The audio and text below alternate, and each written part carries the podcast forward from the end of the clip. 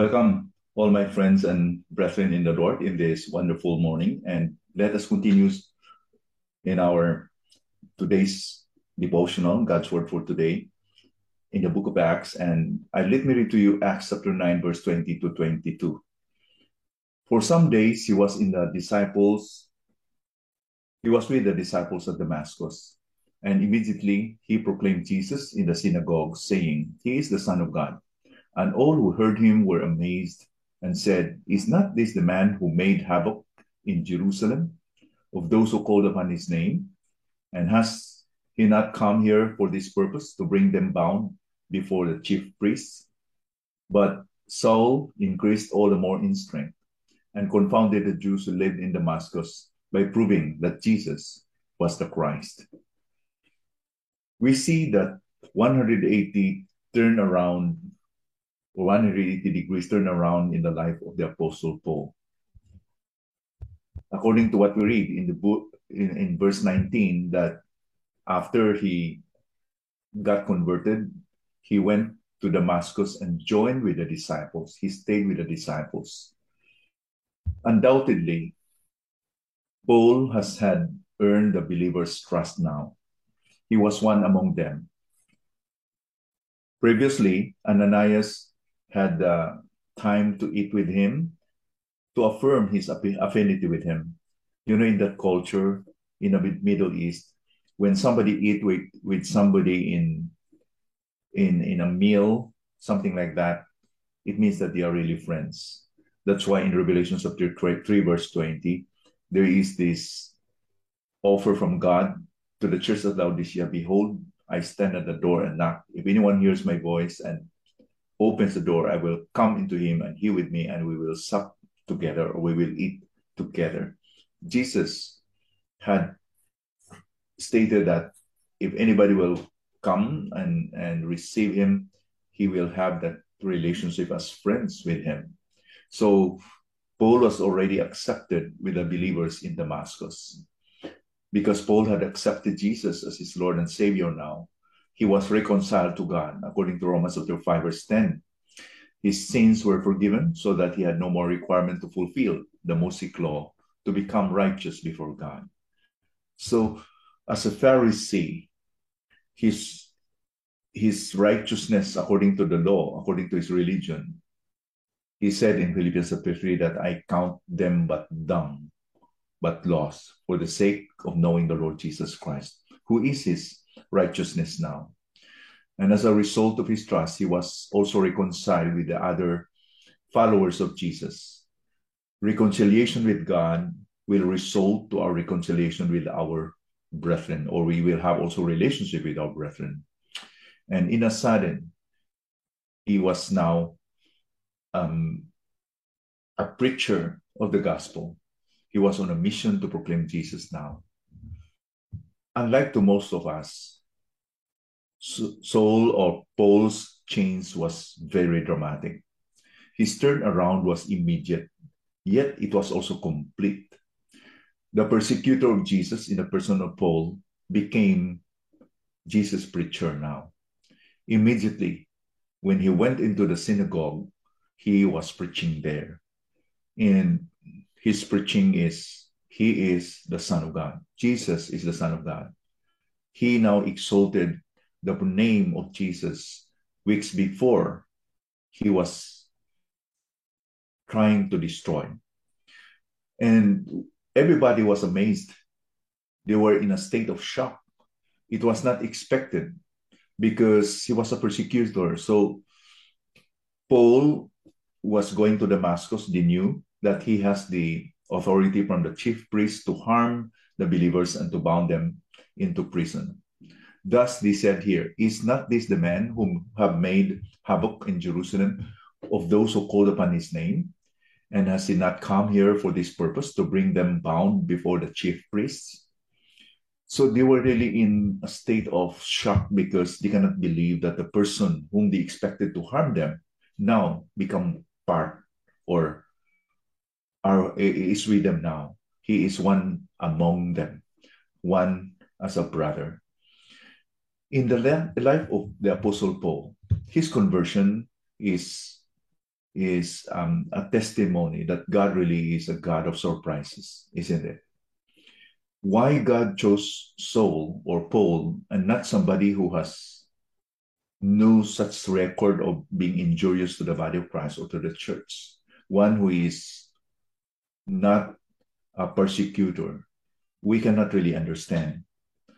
But later, Paul testified in his writings to, to Timothy in 1 Timothy chapter 1, verse 12 to 14. This is what he, he wrote there. I thank him who has given me strength, Christ Jesus our Lord, because he judged me faithful, appointing me to his service. Though formerly I was a blasphemer, persecutor, and insolent opponent, but I received mercy because I had acted ignorantly in unbelief, and the grace of our Lord overflowed for me with the faith and love that are in Christ Jesus.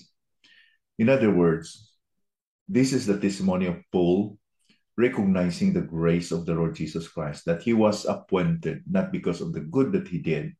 He was a blasphemer, a persecutor. He was injurious to the church.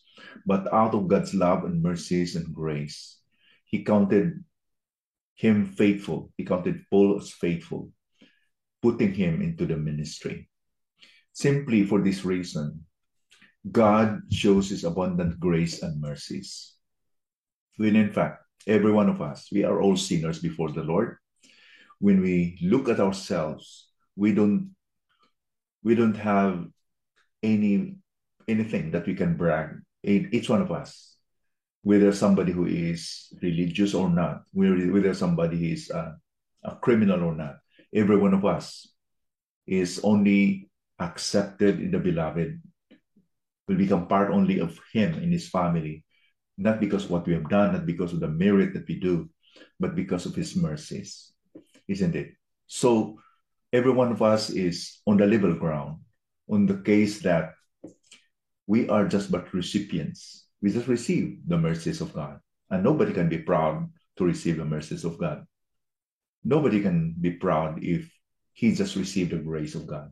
Because that means that each one of us is undeserving to receive the grace of God. Nobody deserved that Jesus would die at the cross.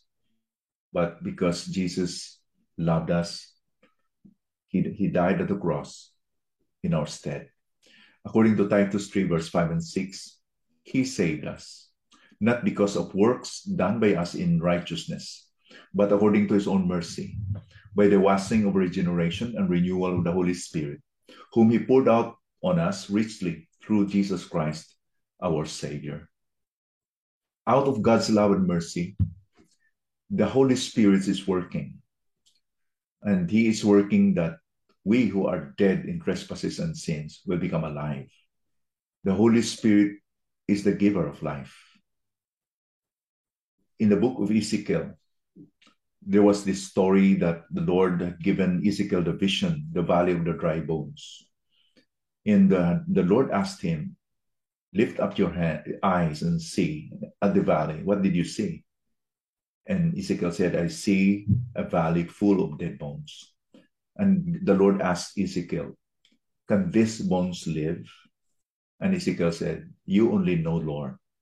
And the Lord said to him in chapter 36, verse 26 and 27, He said, And I will give you a new heart and a new spirit I will put within you, and I will remove the heart of stone from your flesh and give you a heart of flesh. And I will put my spirit within you and cause you to walk in my statutes and be careful to obey my rules. In other words, life is a gift from God through the Holy Spirit. We we don't we don't um, deserve the life that we have. That's why the word or the term born again is quite um, uh, uh, a truth that we have to grasp that is the working of the Holy Spirit to give us this life. Anyone who is in Christ is a new creature because of the work of the Holy Spirit. So when the Holy Spirit will move in our hearts, we'll become born again and recognize that He's the one who is the giver of life. So if anyone will believe in Him, he will become a born again believer in the Lord Jesus Christ. And he has a new life. And this is a thing that only God can do. Nobody can give this life except the Holy Spirit. That's why when people say, or when people say they can do the commandments and they can imitate and, and do that and live the Christian life by themselves, they are just they are just saying that out of um, the um, maybe of the the that they, they they are not aware that the Christian life is is not difficult, it's impossible. The Christian life is a gift from God.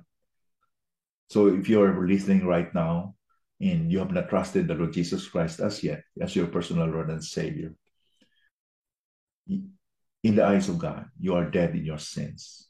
But this is the good news. Jesus can give you a new life if you repent of your sins and believe Him into your heart as your personal Lord and Savior. The Bible tells us that, and I give them eternal life, and they shall never perish. Everyone who believes on the Lord Jesus Christ will not be condemned, but have eternal life. This is the gift of God to us. So let's trust God today that He is still in the business of changing lives. For there's no such thing as a difficult life for God to change, like the Apostle Paul. This work of transforming the lives of sinners is always the work of God, and it is always His work. Nobody can imitate it, nobody can substitute it. Unless you believe on the Lord Jesus Christ, you will never be born again. Let us pray. Father, thank you for your word today. Thank you for the truth, Lord, that you are still in the business of changing lives.